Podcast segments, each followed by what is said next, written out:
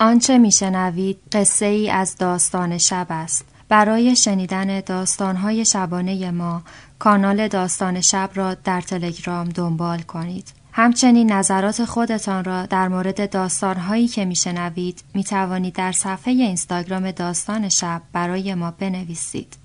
درست مثل همه آدم های دیگر زنان بسیاری در زندگی هم اثر گذار اما یکی از آنها تاثیر عمیقتری در ذهن من داشت و آن خاله بزرگم.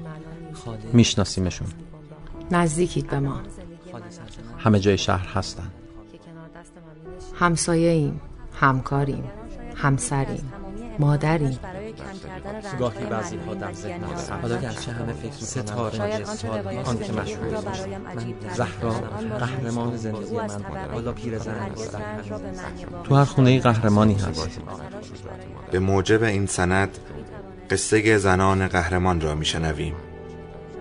هر زن یک قهرمان.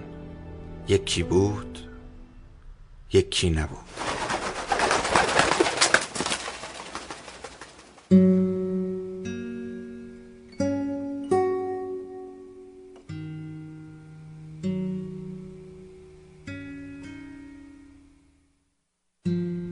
چشمهایش را بست. تلفن را سر جایش گذاشت و رفت. رفت تا حس کند هیچ تلاشی بی سرانجام نیست.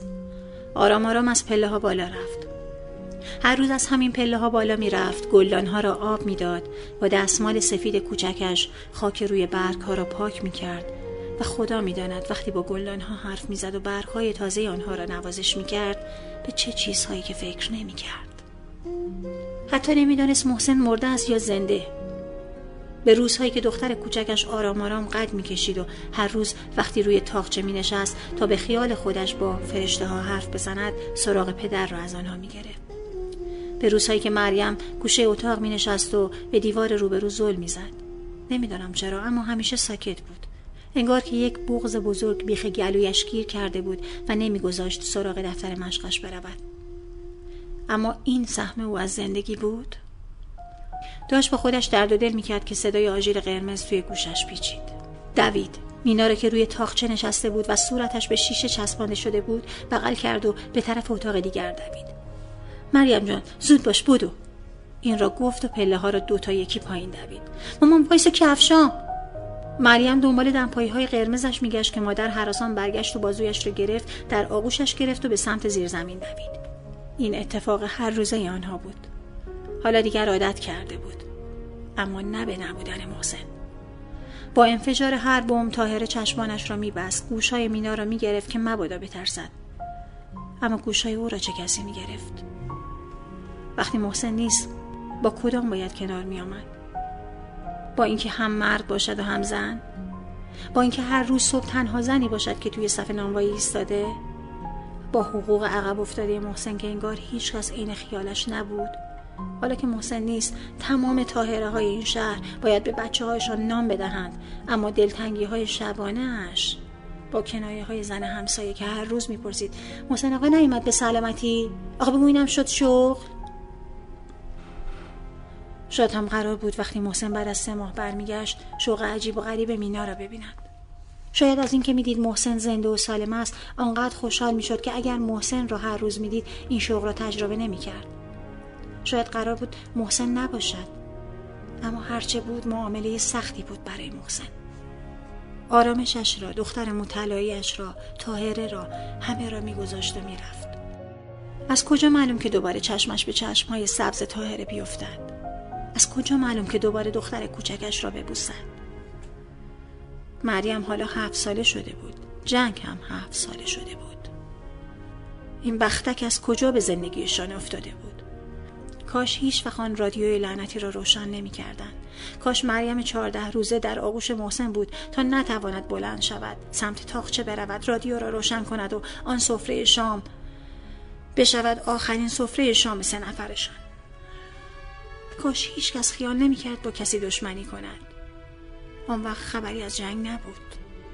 آن وقت تاهر و دختر پانزده روزش محسن و پوتین های واکس خوردهش را بدرقه نمی کردند. لعنت به جنگ. لعنت. وقتی کسی احوال محسن را می‌پرسید چشمانش پر از اشک می‌شد و کاسه صبرش لبریز محسن کجای آخه قد کشیدن مریم و مینا رو ببینی؟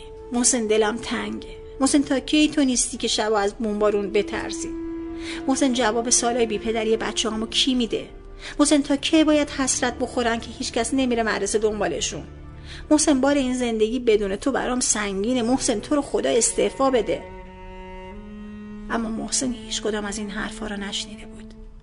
اینها حرفای تاهره بود. وقتی گوشه آشپزخانه منتظر جوش آمدن کتری بود تا برای مهمانها چای دم کند.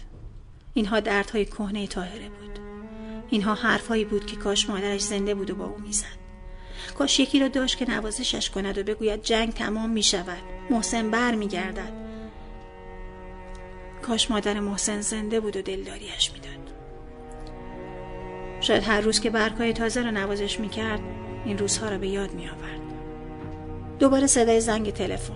مریم اومد توی راه رو و داد زد مامان بیا مینا کارت داره. خیلی بلند باید صدایش می‌کردن. گوشای تاهره توی همان سالهای جنگ جا مانده بود. حالا به زور میشنید. و تلفن را گرفت. مینا جان صداتو نمیشنوم. مریم گفت ماما میگه از این ترمیام همدان هر هفته دو روز تو دانشگاه درس میدم. تاهره با صدایی که همیشه میلرزید گفت مینا جان خدا رو شد من صداتو خوب نمیشنوم. اگه کاری نداری من قطع کنم. تاهره دوباره چشمهایش را بست. سه سال قبل وقتی مینا با یک تکه کاغذ دنبال سهمیه کنکور رفته بود. یک روز که به زور از محسن تنها سند حضورش را در منطقه جنگی گرفته بود. محسن هم از ترس اینکه مبادا این کاغذ گم شود با هزار قرولند به مینا سپرده بودش. اما برعکس همان روز مینا امروز حالش خوب بود. همون روز که رفت داخل ساختمان نم گرفته ای که سردر ورودیش نوشته بود کانون بازنشستگان ارتش مینا که از پله بالا رفت اولین سرباز را که دید از او درباره سهمیه پرسید. سرباز بیان که حرفی بزند با انگشت در نیمه بازی را نشان داد. مینا رفت تا برای اولین بار از شانسش استفاده کند.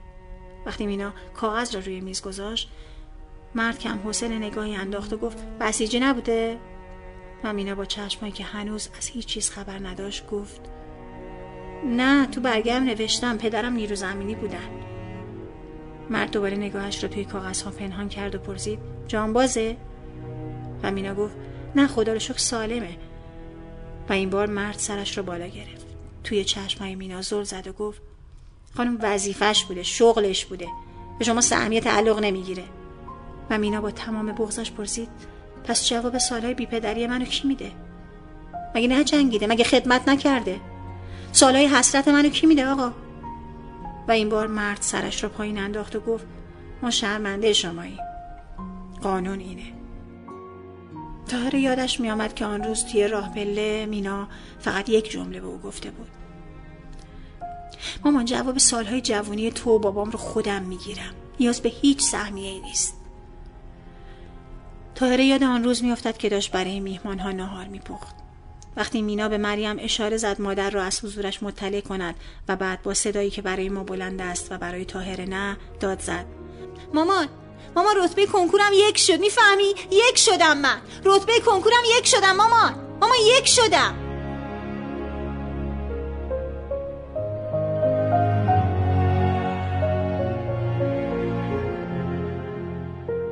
پوتین واکس خورده نوشته تاهره من شهره سلطانی زنان قهرمان دات کام.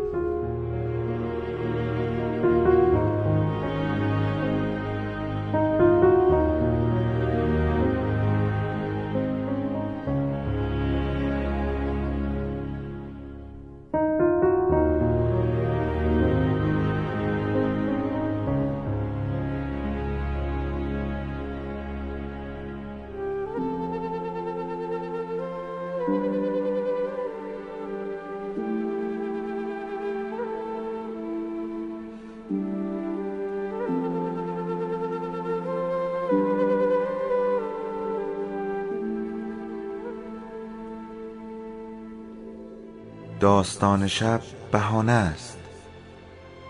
برای با هم بودن دور هم نشستن شنیده شدن.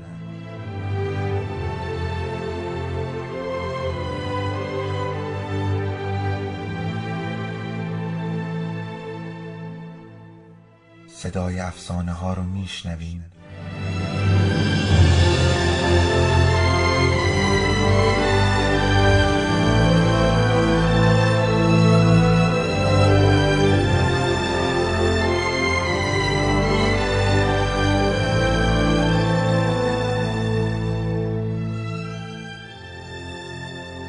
شبتون بخیر.